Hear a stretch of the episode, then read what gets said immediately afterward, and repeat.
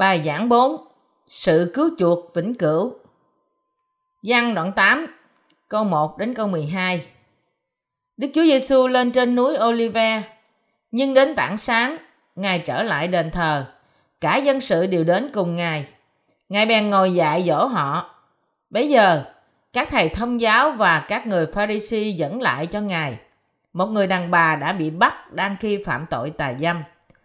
Họ để người giữa đám đông mà nói cùng Đức Chúa Giêsu rằng: "Thưa thầy, người đàn bà này bị bắt quả tang về tội tà dâm.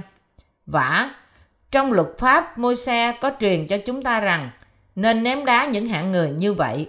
Còn thầy, thầy nghĩ sao?" Họ nói vậy để thử Ngài, hầu cho có thể kiện Ngài. Nhưng Đức Chúa Giêsu cúi xuống, lấy ngón tay viết trên đất, vì họ cứ hỏi ngựa nữa. Thì Ngài ngước lên và nói rằng, ai trong các ngươi là người vô tội, hãy trước nhất ném đá vào người. Rồi Ngài lại cúi xuống, cứ viết trên mặt đất. Khi chúng nghe lời đó, thì kế nhau mà đi ra. Những người có tuổi đi trước, Đức Chúa Giêsu ở lại một mình với người đàn bà. Người vẫn đương đứng chính giữa đó. Đức Chúa Giêsu bấy giờ lại ngước lên, không thấy ai hết, chỉ có người đàn bà. Bèn phán rằng, hỏi mụ kia, những kẻ cáo ngươi ở đâu? Không ai định tội ngươi sao? Người thưa rằng, lạy Chúa, không ai hết. Đức Chúa Giêsu phán rằng, ta cũng không định tội ngươi, hãy đi, đừng phạm tội nữa.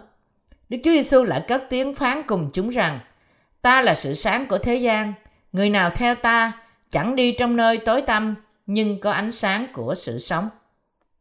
Chúa Giêsu đã nhận bao nhiêu tội lỗi? Tất cả tội lỗi của thế gian. Chúa Giêsu ban cho chúng ta sự cứu chuộc vĩnh cửu. Ai trên thế gian cũng có thể được cứu nếu anh chị ấy tin Chúa Giêsu là cứu Chúa của mình. Ngài cứu chuộc tất cả chúng ta.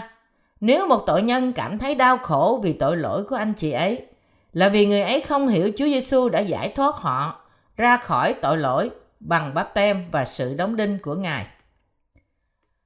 Chúng ta đều phải biết và tin vào sự quyền nhiệm của sự cứu rỗi. Chúa Giêsu đã xóa bỏ tất cả tội lỗi của chúng ta bởi bắp tem của Ngài. Ngài chịu sự phán xét vì mọi tội lỗi chúng ta bởi chịu chết trên thập tự giá. Bạn phải tin vào sự cứu rỗi của nước và Thánh Linh, là sự cứu chuộc vĩnh cửu cho tất cả tội nhân. Bạn phải tin tình yêu vĩ đại của Chúa Giêsu là đấng sẵn sàng ban sự công chính cho bạn Hãy tin những gì Ngài đã làm cho sự cứu rỗi của bạn tại sông Giô-đanh và trên thập tự giá.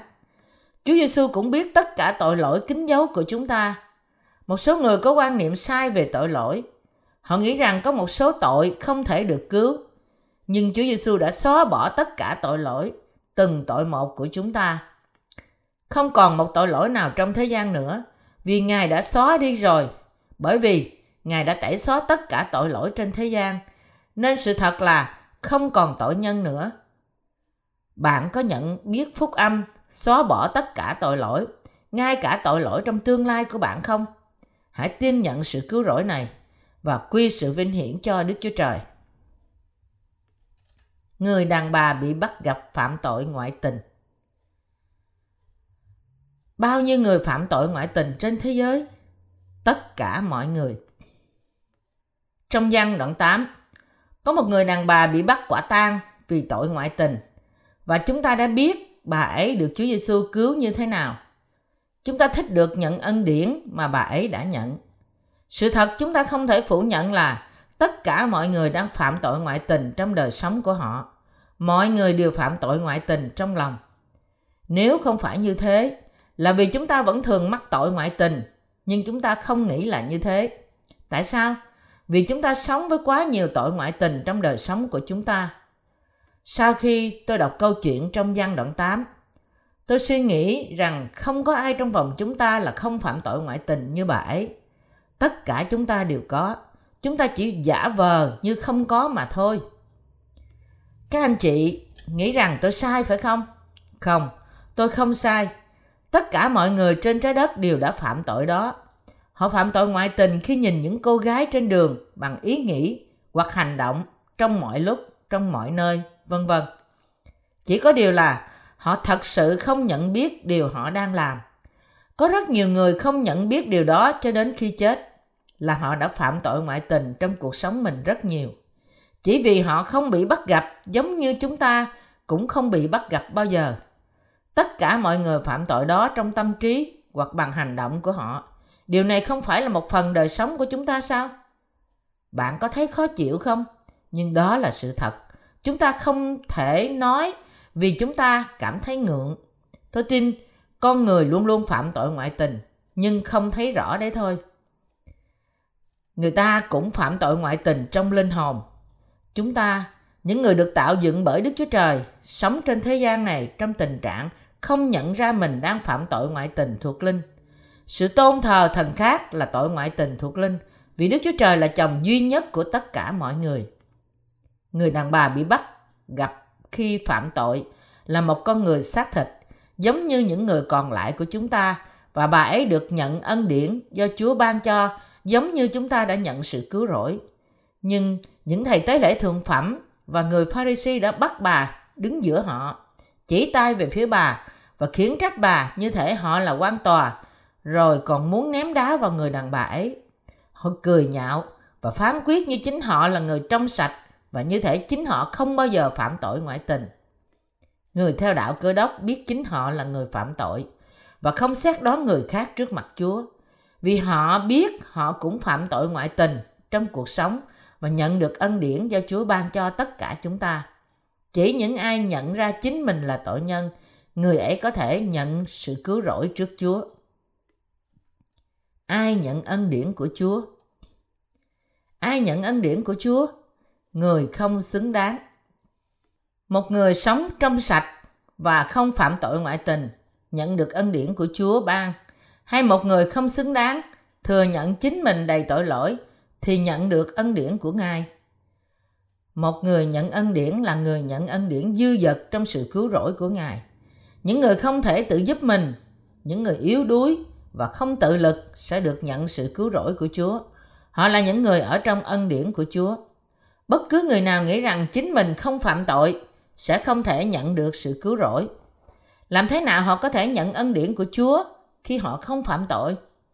Các thầy thông giáo và người Pharisee dẫn người đàn bà phạm tội ngoại tình đến trước Chúa Giêsu để ngồi giữa họ và hỏi Ngài: "Thưa thầy, người đàn bà này bị bắt quả tang về tội tà dâm rất nhiều lần, còn thầy, thầy nghĩ sao?" Tại sao họ dẫn người đàn bà ấy đến trước Chúa Giêsu và thử Ngài? Chính họ cũng phạm tội ngoại tình rất nhiều lần, nhưng họ muốn phán quyết và giết người đàn bà ấy và rồi đổ tội cho Ngài. Chúa Giêsu biết ý định của họ và biết rõ về người phụ nữ này. Vì thế Ngài đã nói, ai trong các ngươi là người vô tội, hãy trước nhất ném đá vào người. Nghe vậy, các thầy thông giáo và người Pharisee đều bỏ đi hết. Kẻ trước, người sau, bắt đầu từ những người lớn tuổi nhất cho đến người nhỏ nhất. Chỉ còn lại một mình Chúa Giêsu và bà ấy.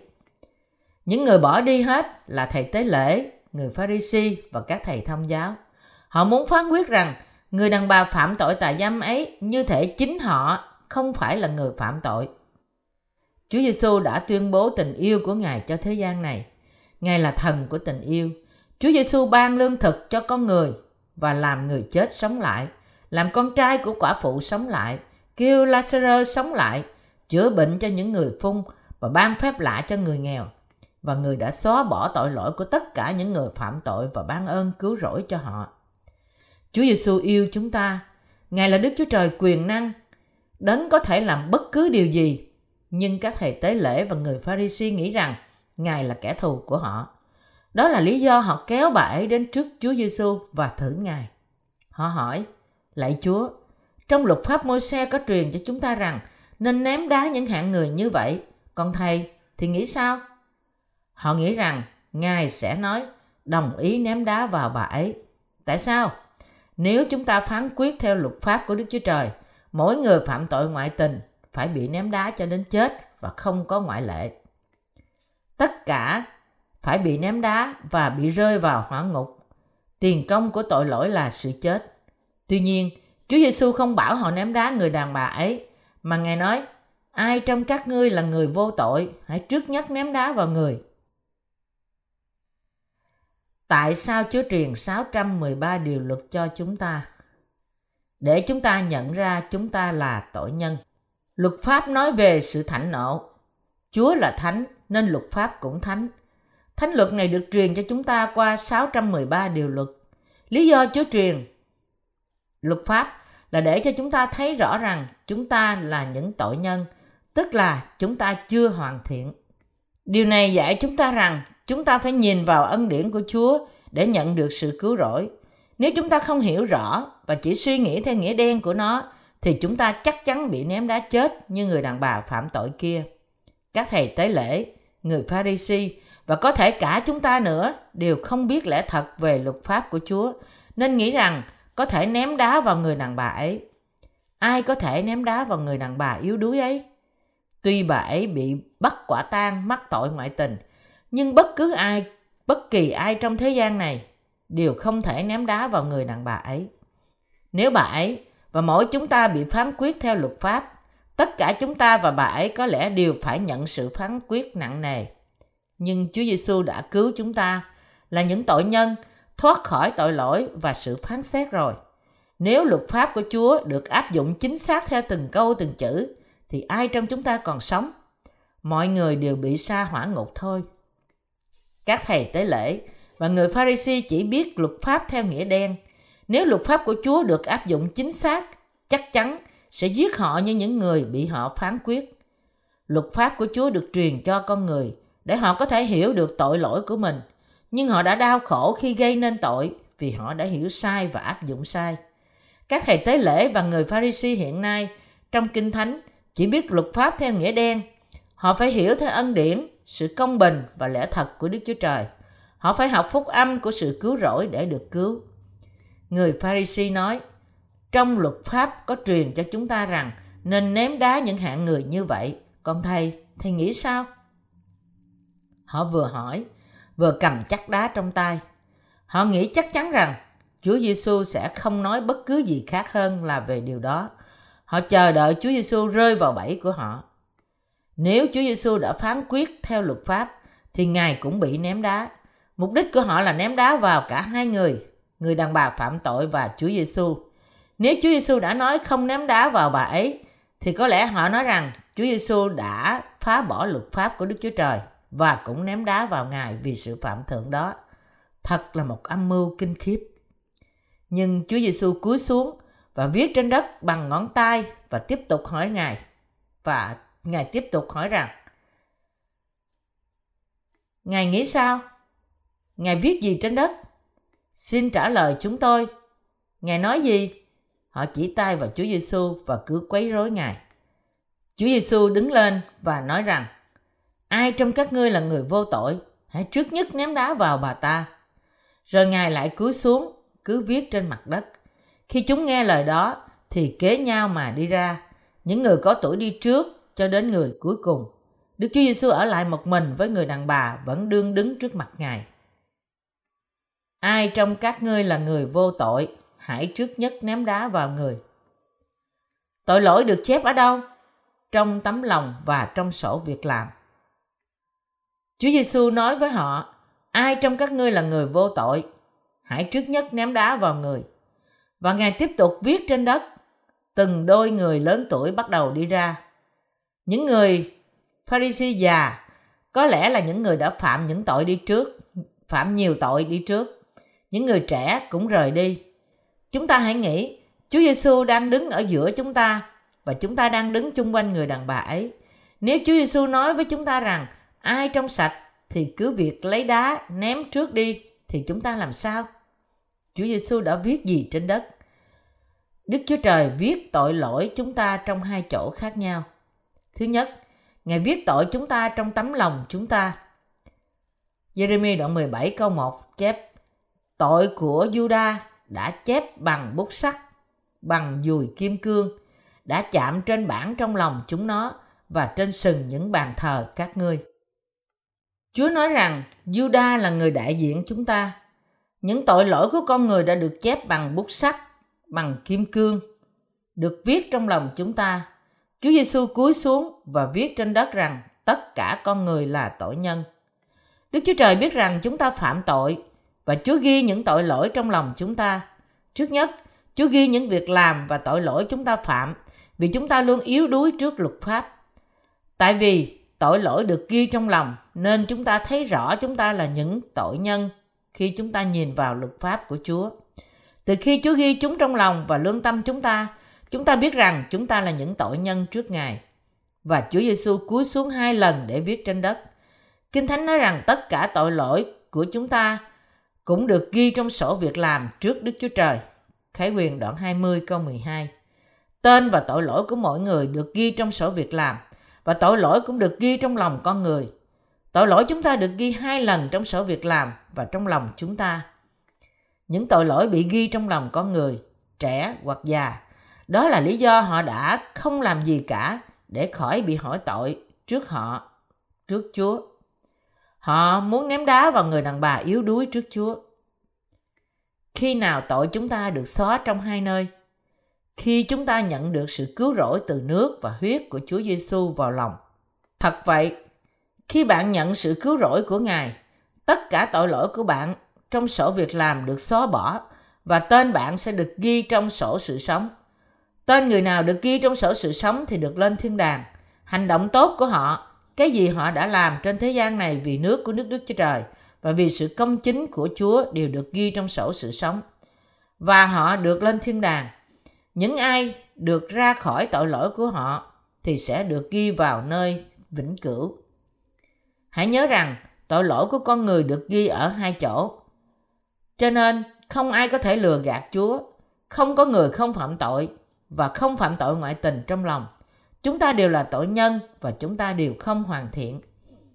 Những người không nhận sự cứu rỗi của Chúa Giêsu trong lòng thì chắc chắn sẽ chết vì tội lỗi của họ. Họ không tự tin, họ sợ Đức Chúa Trời và những người khác vì tội lỗi của họ. Nhưng ngay khi họ nhận phúc âm của sự cứu rỗi từ nước và thánh linh vào trong lòng họ, tất cả tội lỗi đã ghi trong lòng và trong sổ việc làm được xóa bỏ. Họ thoát khỏi tất cả tội lỗi của họ.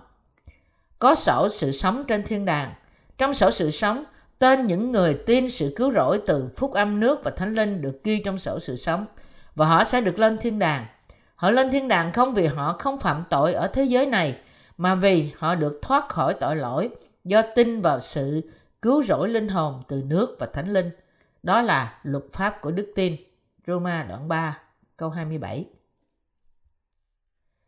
Tín đồ cơ đốc, thầy tế lễ thượng phẩm và người Pharisee đều là người phạm tội giống như người đàn bà bị phạm tội ngoại tình. Thật ra, họ phạm tội vì đã giả vờ và tự dối mình như thể họ không phải là người phạm tội. Các vị lãnh đạo tôn giáo là kẻ cấp của những chấp nhận của lễ nghi với những chấp nhận của lễ nghi. Họ đã ăn cắp linh hồn, nói cách khác là đánh cắp sự sống. Họ sợ giảng dạy cho người khác cách có thẩm quyền vì ngay chính họ cũng chưa hề được cứu rỗi. Đấy, tất cả con người đều là người phạm tội theo luật Chúa. Nhưng một người có thể trở nên công chính không phải vì anh chị ấy không phạm tội, mà vì anh chị ấy đã được cứu khỏi tất cả tội lỗi. Những người như thế sẽ được ghi tên trong sổ sự sống. Điều quan trọng là tên người ấy có được ghi vào sổ sự sống hay không. Còn có người không thể vừa sống vừa không phạm tội trong suốt cuộc đời họ. Nhưng tất cả tội lỗi cần phải được bôi xóa để được ghi tên vào sổ sự sống. Vấn đề là bạn có được lên thiên đàng hay không? Điều nhờ vào đức tin của bạn có tin vào phúc âm thật hay không? Chúng ta có nhận ân điển của Đức Chúa Trời hay không? Phụ thuộc vào việc bạn có nhận ơn cứu rỗi của Chúa Giêsu hay không. Điều gì đã xảy ra cho người đàn bà bị bắt? Bà ấy đã quỳ trên đầu gối của mình và nhắm mắt lại bởi vì bà ấy biết mình phải chết. Có lẽ bà đã khóc và ăn năn.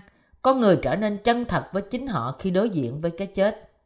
Lạy Chúa, đáng lẽ con phải bị chết. Xin Ngài cứu linh hồn và che chở con trong đôi tay của Ngài. Xin hãy thương xót con. Xin hãy thương xót con, lạy Chúa. Bà ấy cầu xin tình yêu của Đức Chúa Giêsu Christ để được tha tội. Lạy Chúa, lạy Đức Chúa Trời. Nếu Ngài phán xét con, con sẽ bị chết. Và nếu Ngài nói rằng con không có tội lỗi, thì tội lỗi của con sẽ được xóa bỏ. Tất cả nhờ ơn cứu rỗi của Ngài. Có lẽ bà ấy đã nói như thế. Bà đã xưng nhận mọi điều với Chúa Giêsu. Bà bị dẫn đến trước Chúa Giêsu nhưng không nói Con không sai, xin Ngài tha thứ tội ngoại tình của con. Bà ấy đã nói, xin cứu con thoát khỏi tội lỗi của con. Nếu Ngài xóa bỏ tội của con, con sẽ được cứu. Nếu không, con sẽ bị xa hỏa ngục. Con cần sự cứu rỗi của Ngài. Con cầu xin tình yêu thương của Chúa và xin Ngài thương xót. Bà đã nhắm mắt và thú nhận tội lỗi của bà như vậy. Và Chúa Giêsu hỏi bà ấy, những kẻ cáo ngươi ở đâu? Không ai định tội ngươi sao? Bà ấy đáp lời, lạy Chúa, không ai hết. Và Chúa Giêsu nói với bà ấy, ta cũng không định tội ngươi. Chúa Giêsu không lên án bà ấy vì Ngài đã xóa bỏ tất cả tội lỗi của bà ấy bằng sự cứu chuộc của Ngài ở sông Giô-đanh và bà ấy đã nhận sự cứu rỗi. Và bây giờ, nhờ Chúa Giêsu, bà ấy không phải bị phán xét vì tội lỗi của bà ấy. Chúa nói, ta không định tội ngươi. Bà ấy có bị Chúa định tội không? Không. Người đàn bà này đã được ban ơn cứu rỗi của Chúa Giêsu. Bà được xóa bỏ tất cả tội lỗi của mình.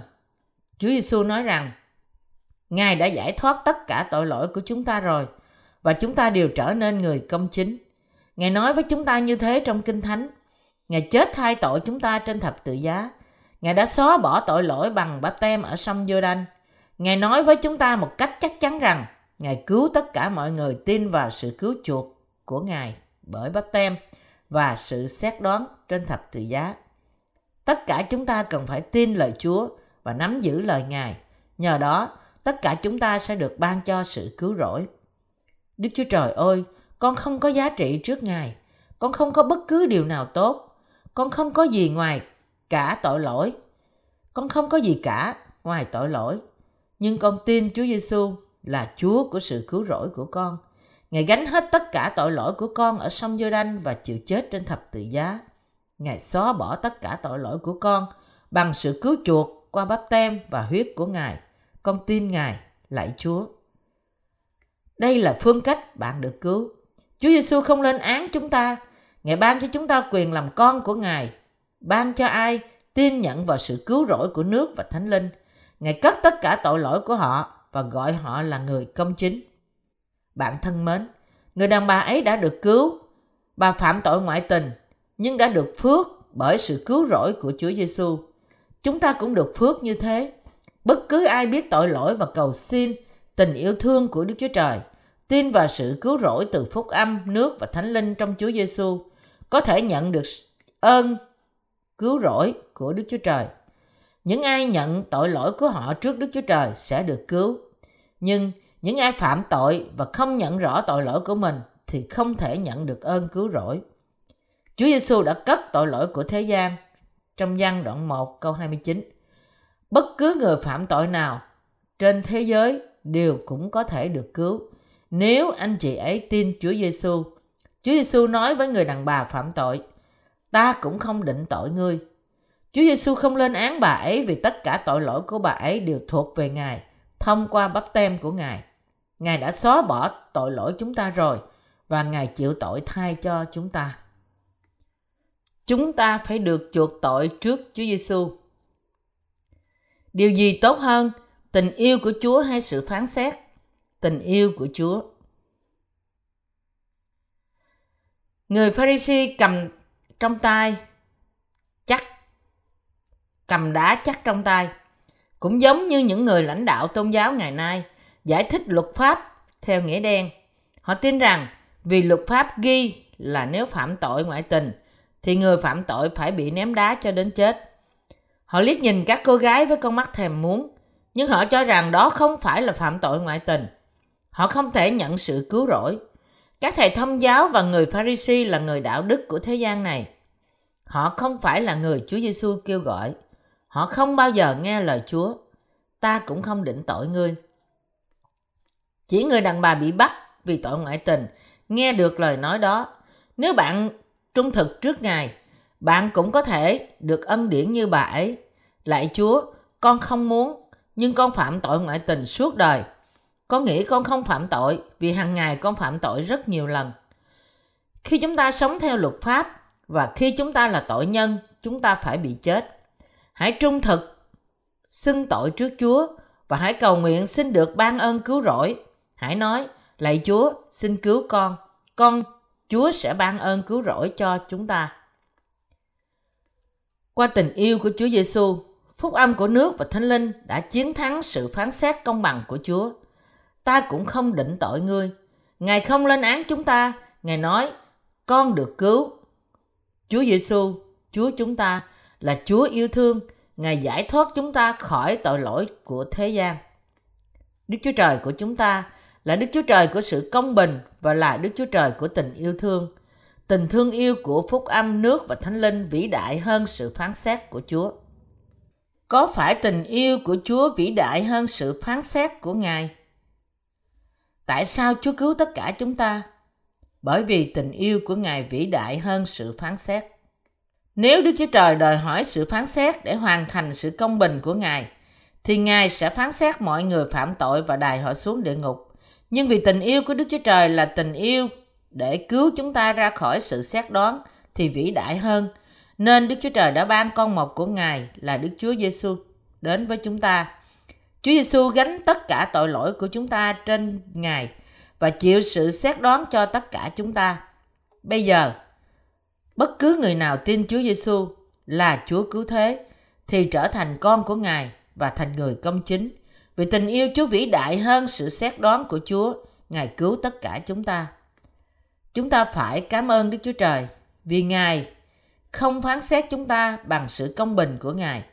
Như lời Chúa Giêsu nói với các thầy thông giáo, người Pharisee và các môn đồ của họ. Hãy đi và học cho biết câu này nghĩa là gì. Ta muốn sự thương xót nhưng chẳng muốn của lễ. Matthew đoạn 9 câu 13 vì ta đến không phải gọi người công bình mà là gọi người có tội ăn năn. Chúa muốn lòng thương xót và sự hiểu biết về Chúa hơn là của tế lễ. Một số người giết bò hoặc dê mỗi ngày rồi mang đến trước Đức Chúa Trời và phán và cầu nguyện. Lạy Đức Chúa Trời, xin tha thứ tội lỗi mỗi ngày của con. Đức Chúa Trời không muốn của tế lễ, nhưng Ngài muốn thấy đức tin của chúng ta trong sự cứu chuộc bởi nước và thánh linh. Ngài muốn chúng ta được cứu và được giải thoát khỏi tội lỗi. Ngài muốn ban tình yêu của Ngài cho chúng ta và Ngài muốn nhận đức tin của chúng ta. Bạn biết điều này không? Chúa Giêsu muốn ban sự cứu rỗi hoàn hảo của Ngài cho chúng ta. Chúa Giêsu ghét tội lỗi, nhưng Ngài có tình yêu mãnh liệt với con người là vật thọ tạo theo hình ảnh của Đức Chúa Trời. Ngài đã có quyết định trước khi sáng thế để làm cho chúng ta trở nên con cái của Đức Chúa Trời và Ngài gánh lấy tất cả tội lỗi chúng ta qua bắp tem và huyết Ngài. Đức Chúa Trời đã tạo dựng ra chúng ta và đã cứu chúng ta để bao phủ chúng ta trong Chúa Giêsu và làm chúng ta trở nên con cái Ngài. Đó là tình yêu mà Ngài ban cho chúng ta, những tạo vật của Ngài. Nếu Đức Chúa Trời chỉ phán xét chúng ta theo luật pháp của Ngài, thì chúng ta chỉ là tội nhân đáng phải chết mà thôi. Nhưng Ngài giải cứu chúng ta bởi bắp tem và sự phán xét con Ngài trên thập tự giá. Bạn tin điều này không? Chúng ta hãy xác định theo Kinh Thánh Cựu Ước. Aaron đặt hai tay mình trên đầu của con dê đực. Ai là đại diện của nhân loại chuyển tội lỗi của dân Israel lên đầu con dê đực còn sống? Thầy tế lễ thượng phẩm. Tất cả tội lỗi của thế gian này được đền tội qua đức tin bằng mệnh lệnh trong cựu ước và là lễ bắp tem trong tân ước. Trong cựu ước, tất cả tội lỗi suốt một năm của dân Israel được xóa bỏ khi thầy tế lễ thượng phẩm đặt hai tay mình trên đầu con dây đực không tỳ vết. Aaron sẽ nhận hai tay mình trên đầu con dây đực còn sống, xưng trên nó các gian ác và sự vi phạm, tức là những tội lỗi của dân Israel và chất trên đầu nó, rồi nhờ một người trực sẵn việc này để sai đuổi nó ra, thả vào đồng vắng. Lê Vi Ký đoạn 16 câu 21 Đây là phương pháp xóa tội trong thời cựu ước. Để được tha tội hàng ngày, một người phải đưa một con chiên và một con dây đực không tỳ vết đến trong đền tạm và dâng trên bàn thờ. Người ấy đặt tay mình trên đầu nó và tội của người ấy được chuyển qua đầu con sinh tế. Rồi con sinh tế bị giết đi và huyết nó được thầy tế lễ bôi trên các sừng trên bàn thờ. Có bốn cái sừng trên bốn góc của bàn thờ. Những cái sừng này tượng trưng cho sách của việc làm được giải thích trong Khải Huyền đoạn 20 câu 12. Và huyết còn lại được rải ra trên đất. Đất tượng trưng cho tấm lòng con người bởi vì tội con người được tạo ra bởi bụi, bởi bụi đất. Con người được tha tội bằng cách này. Tuy nhiên, họ không thể dân của tế lễ chuộc tội hàng ngày. Vì thế Đức Chúa Trời cho phép họ dân lễ chuộc tội hàng năm. Ngày đó là ngày 10 của tháng 7, ngày lễ chuộc tội. Ngày đó, đại diện dân Israel thầy tế lễ thượng phẩm lấy hai con dê và đặt tay trên đầu nó để chuyển tất cả tội lỗi của mọi người sang nó và dâng nó lên trước Chúa để chuộc tội cho dân Israel. Aaron sẽ đặt hai tay mình trên đầu con dê đực còn sống, xưng tên các tội gian ác và sự vi phạm, tức những tội lỗi của dân Israel sẽ được chất lên đầu con dê ấy. Đức Chúa Trời chỉ định Aaron, thầy tế lễ thượng phẩm của Israel là người đại diện. Thay vì mỗi người phải đặt tay lên của lễ dân, thầy tế lễ thượng phẩm là người đại diện cho tất cả mọi người. Đặt tay của ông lên đầu con dê còn sống để chuộc tất cả tội lỗi suốt một năm. Và thầy tế lễ thượng phẩm xưng tất cả tội lỗi của Israel trước Đức Chúa Trời. Lạy Chúa, các con dân Israel của Chúa đã phạm tội. Chúng con đã tôn thờ những thần khác, đã phạm luật pháp của Ngài, đã gọi tên của Ngài vô cớ, đã tôn thờ thần khác và yêu chúng hơn Ngài. Chúng con đã không giữ Ngài sa bát, không tôn trọng bố mẹ, giết người, phạm tội tà dâm và trộm cướp. Chúng con đã nuôi nuông chiều sự ghen tuông và sự cãi vã, vân vân. Ông xưng tất cả tội lỗi. Lạy Chúa, không chỉ dân sự của Israel mà con cũng không thể giữ đúng luật của Ngài để chuộc tội. Con xin đặt hai tay lên đầu con dê này và chuyển tất cả tội lỗi sang nó. Rồi thầy tế lễ thượng phẩm đặt hai tay của ông trên đầu con sinh tế và chuyển tất cả tội lỗi của dân sự qua trên đầu con sinh tế. Mệnh lệnh hoặc sự đặt tay có nghĩa là chuyển qua. Lê Vi Ký đoạn 1 từ câu 1 đến câu 4, đoạn 16 từ câu 20 đến câu 21. Làm thế nào sự tha tội được hoàn thành trong cựu ước? Đặt hai tay lên đầu con sinh tế. Đức Chúa Trời truyền cho dân Israel nghi lễ, nghi thức của lễ hy sinh, thay cho tội lỗi của họ, để họ có thể chuyển tất cả tội lỗi của họ và được cứu. Đặc biệt, Ngài yêu cầu vật hy sinh phải không tỳ vết và sẽ bị chết thay cho con người. Sự cứu chuộc tội nhân là như vậy. Vì thế, trong ngày lễ chuộc tội, con sinh tế phải bị giết. Huyết nó được mang vào nơi thánh và rải ra trên nắp thi ân bảy lần. Dân sự Israel được xóa hết tội lỗi suốt năm vào ngày thứ 10 tháng thứ bảy. Thầy tế lễ thượng phẩm đi vào nơi thánh một mình để dân tế lễ. Mọi người tập hợp bên ngoài và lắng nghe tiếng chuông vàng đánh bảy lần trong hành động bảy lần mà thầy tế lễ thượng phẩm rảy quyết trên nắp thi ân. Rồi thì, mọi người vui mừng vì tội lỗi đã được chuộc. Tiếng của cái chuông vàng là tiếng của phúc âm hoan hỷ. Đó không phải là việc Chúa Giêsu yêu một số người được chọn và chỉ cứu chuộc họ. Nhưng Chúa Giêsu cất tất cả tội lỗi thế gian một lần đủ cả qua lễ bắp tem của Ngài. Ngài muốn giải cứu chúng ta một lần đủ cả. Tội lỗi chúng ta không thể được cứu chuộc hàng ngày. Chúng ta được tẩy xóa tội lỗi của chúng ta một lần đủ cả. Trong kinh cựu ước, sự chuộc tội thông qua một hệ thống và huyết của vật hiến tế. Aaron đặt hai tay lên đầu của con dê còn sống trước mặt dân sự Israel và kể ra tất cả tội lỗi mà con người đã phạm trong năm. Ông chuyển tội lỗi của dân sự trong cả một năm qua con dê trước mặt mọi người. Tội đó sẽ đi đâu? Nó được chuyển qua cho con dê đực.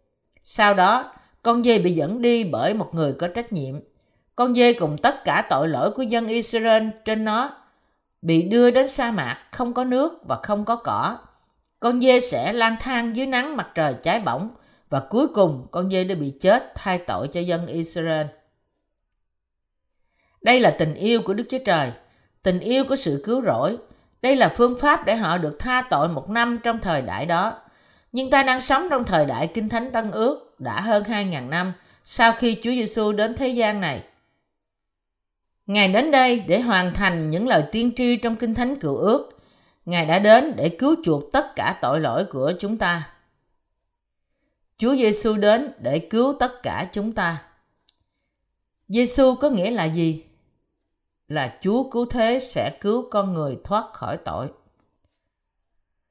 Hãy đọc Matthew đoạn 1 câu 20 đến câu 21. Xong đang ngẫm nghĩ về việc ấy thì thiên sứ của Chúa hiện đến cùng Joseph trong giấc chim bao mà phán rằng Hỡi Joseph, con cháu David, ngươi chớ ngại lấy Mary làm vợ, vì con mà người chịu thai đó là bởi Đức Thánh Linh. Người sẽ sanh một trai, người khá đặt tên là Giêsu, vì chính con trai ấy sẽ cứu dân mình ra khỏi tội. Matthew đoạn 1 câu 20 đến câu 21. Đức Chúa Cha trên thiên đàng đã sử dụng thân thể của trinh nữ Mary để đưa con Ngài đến thế gian này, hầu xóa bỏ tất cả tội lỗi của con người. Chúa sai một thiên sứ đến với Mary và nói, ngươi sẽ chịu thai và sanh một con trai và gọi Ngài là Giêsu. Câu này có ý, con đang đến thông qua Mary trở thành đấng cứu thế. Chúa Giêsu nghĩa là đấng sẽ cứu dân sự của Ngài. Nói cách khác, Ngài là cứu Chúa. Vậy, Chúa Giêsu cứu chúng ta ra khỏi tội bằng cách nào? Cách mà Chúa Giêsu xóa bỏ tất cả tội lỗi của thế gian là lễ bắp tem của Ngài ở sông Giô-đanh. Ngài chịu bắp tem do dân bắp tít và tất cả tội lỗi của thế gian được chuyển qua Chúa Giêsu. Hãy đọc Matthew đoạn 3, câu 13 đến câu 17. Khi ấy, Đức Chúa Giêsu từ xứ Galilee đến cùng dân tại sông Giô-đanh, đặng chịu người làm phép bắp tem. Xong dân từ chối mà rằng, chính tôi cần phải chịu Ngài làm bắp tem, mà Ngài lại trở đến cùng tôi sao? Đức Chúa Giêsu đáp rằng, bây giờ cứ làm đi, vì chúng ta nên làm cho trọn mọi việc công bình như vậy. Dân bèn vâng lời Ngài. Vừa khi chịu phép bắp tem rồi, Đức Chúa Giêsu ra khỏi nước, bỗng chúc các tầng trời mở ra. Ngài thấy thánh linh của Đức Chúa Trời ngự xuống như chim bồ câu, đậu trên Ngài. Tức thì có tiếng từ trên trời phán rằng, Này là con yêu dấu của ta, đẹp lòng ta mọi đàn. Matthew đoạn 3 câu 13 đến câu 17 Chúa Giêsu đến cùng dân bắp tít để chịu bắp tem hầu cứu chúng ta thoát khỏi mọi tội lỗi. Ngài đi xuống nước và hạ thấp đầu Ngài trước dân.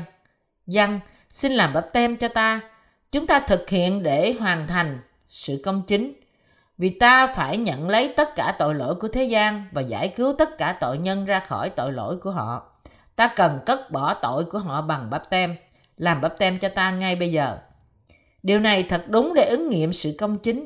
Chúa Giêsu đã chịu bắp tem bởi Giăng Bắp Tít ở sông giô đanh và ngay từ lúc ấy tất cả sự công chính của Đức Chúa Trời để cứu chuộc tội lỗi của chúng ta được ứng nghiệm. Đó là phương cách Ngài đã cất tất cả tội lỗi chúng ta. Tất cả tội lỗi của chúng ta đã chuyển sang Chúa Giêsu rồi. Bạn hiểu điều này không? Tin vào sự cứu rỗi qua lễ bắp tem của Chúa Giêsu và Thánh Linh thì sẽ được cứu. Tất cả sự công chính được thực hiện thế nào? Qua lễ bắp tem. Trước hết, Đức Chúa Trời hứa với dân Israel rằng tất cả tội lỗi của con người sẽ được tẩy sạch do đặt tay lên con sinh tế khi dân của lễ. Tuy nhiên, vì mỗi người không thể làm được nghi thức đó, nên Đức Chúa Trời phong chức cho Aaron làm thầy tế lễ thượng phẩm, để người có thể dân của tế lễ thay cho tất cả mọi người. Người chuyển tất cả tội lỗi hàng năm của họ lên đầu con sinh tế chỉ một lần đủ cả. Đó là sự khôn ngoan của Chúa và quyền năng của sự cứu rỗi. Đức Chúa Trời là sự khôn ngoan và kỳ diệu. Đức Chúa Trời sai con của Ngài là Chúa Giêsu đến cứu thế gian. Của lễ chuộc tội đã sẵn sàng.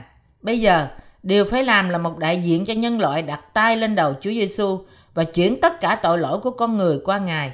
Người đại diện đó là Giăng Báp Tít. Trong Matthew đoạn 11 câu 11, Đức Chúa Trời đã sai người đại diện đến trước Chúa Giêsu.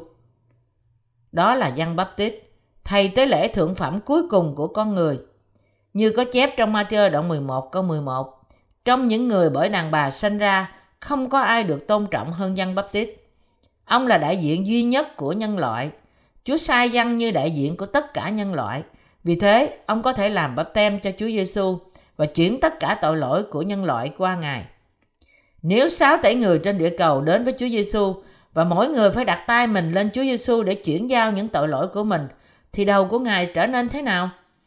Nếu hơn 6 tỷ người đặt tay lên đầu Chúa Giêsu, đó là một cảnh tượng không mấy đẹp. Một số người đè mạnh lên đầu Chúa, thì tất cả tóc của Ngài bị rụng hết. Vì vậy, Đức Chúa Trời khôn ngoan đã sức giàu cho dân làm đại diện và chuyển tất cả tội lỗi của thế gian lên Chúa Giêsu một lần đủ cả. Matthew đoạn 3 câu 13 đến câu 17 chép Khi ấy, Đức Chúa Giêsu từ xứ Galilee đến cùng dân tại sông Giô-đanh đang chịu người làm phép bắp tem.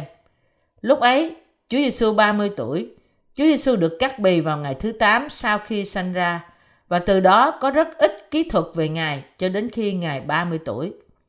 Lý do Chúa Giêsu phải đợi đến 30 tuổi là để trở nên thầy tế lễ thượng phẩm của nước trời, để ứng nghiệm thánh kinh thánh cựu ước.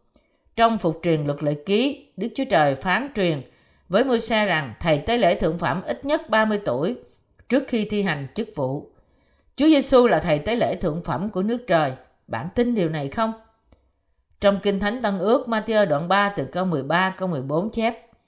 Khi ấy, Chúa Giêsu từ xứ Galilee đến cùng dân tại sông Giô-đanh, đặng chịu người làm phép bắp tem. Song dân từ chối mà rằng, chính tôi cần phải chịu Ngài làm phép bắp tem, mà Ngài lại trở đến cùng tôi sao? Ai là người đại diện của nhân loại? Dân bắp tít. Ai là người đại diện của thiên đàng? Chúa Giêsu. Hai người đại diện đã gặp nhau. Ai cao trọng hơn? Chắc chắn là đại diện của thiên đàng. Giăng Bắp Tít đã rất dũng cảm khi kêu lên trước mặt những người lãnh đạo tôn giáo rằng hỡi loài rắn lục kia, ăn năn đi.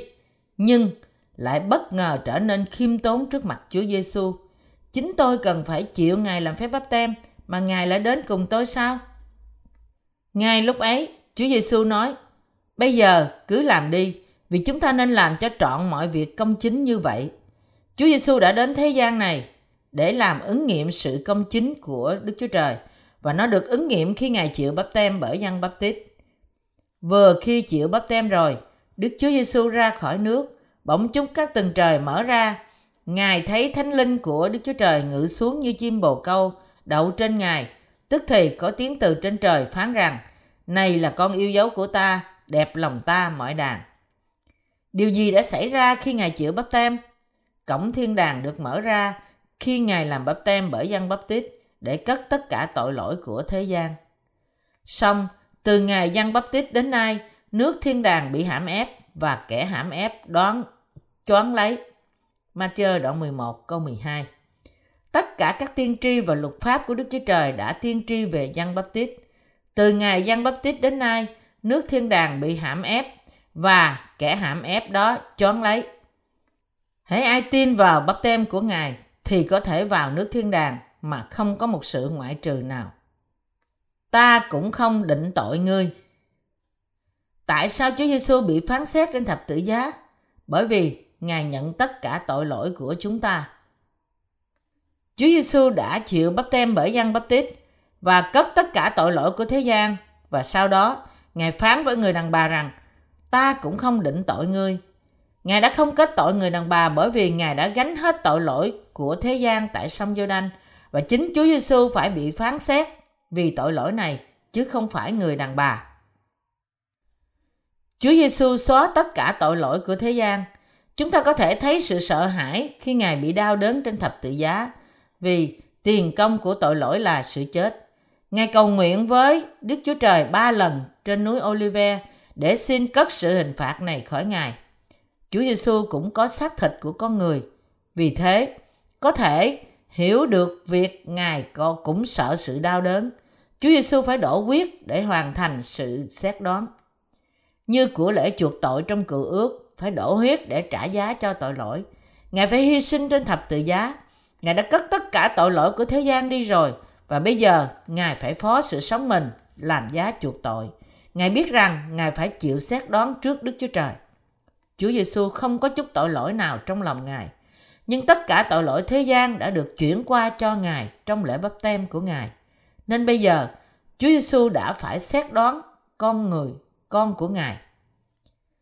Vì thế, trước nhất là sự công bình của Đức Chúa Trời được hoàn thành và sau đó Ngài ban cho chúng ta tình yêu của Ngài qua sự cứu rỗi.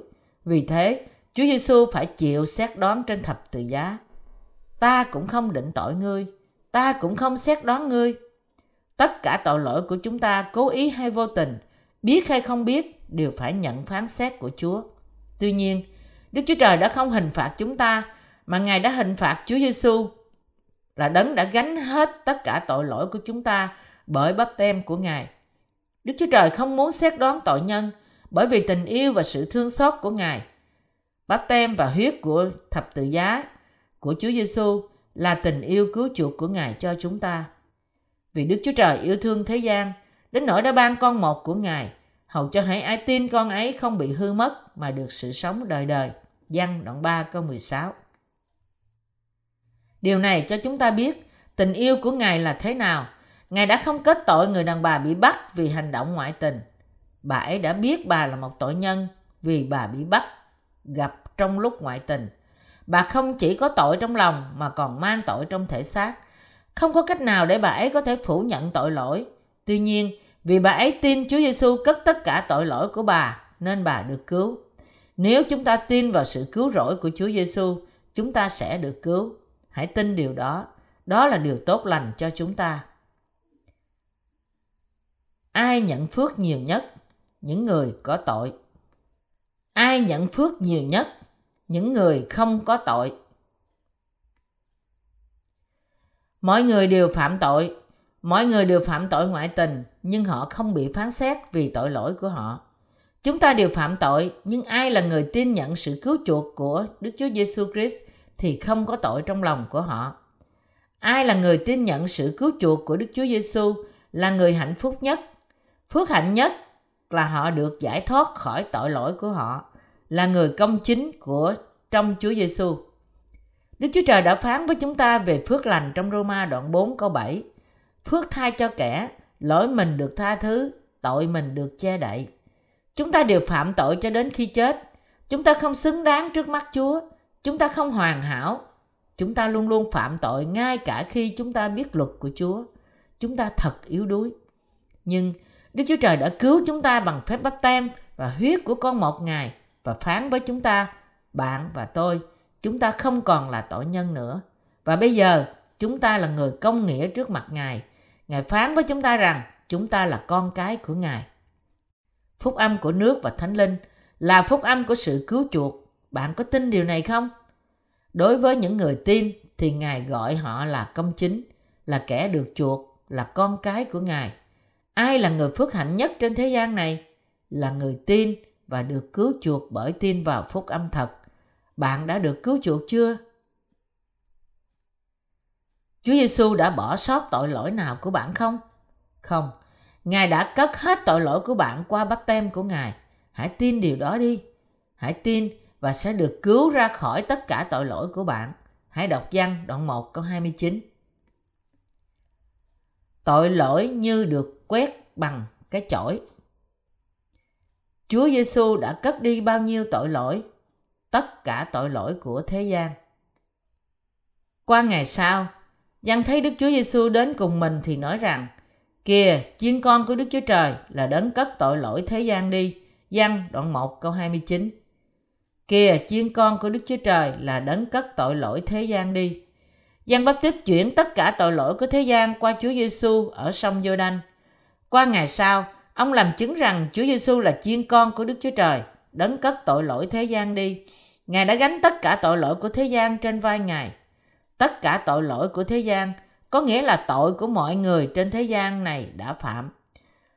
Từ khi sáng thế cho đến ngày cuối cùng, khoảng 2.000 năm trước, Chúa Giêsu đã xóa bỏ tội thế gian và cứu chúng ta rồi.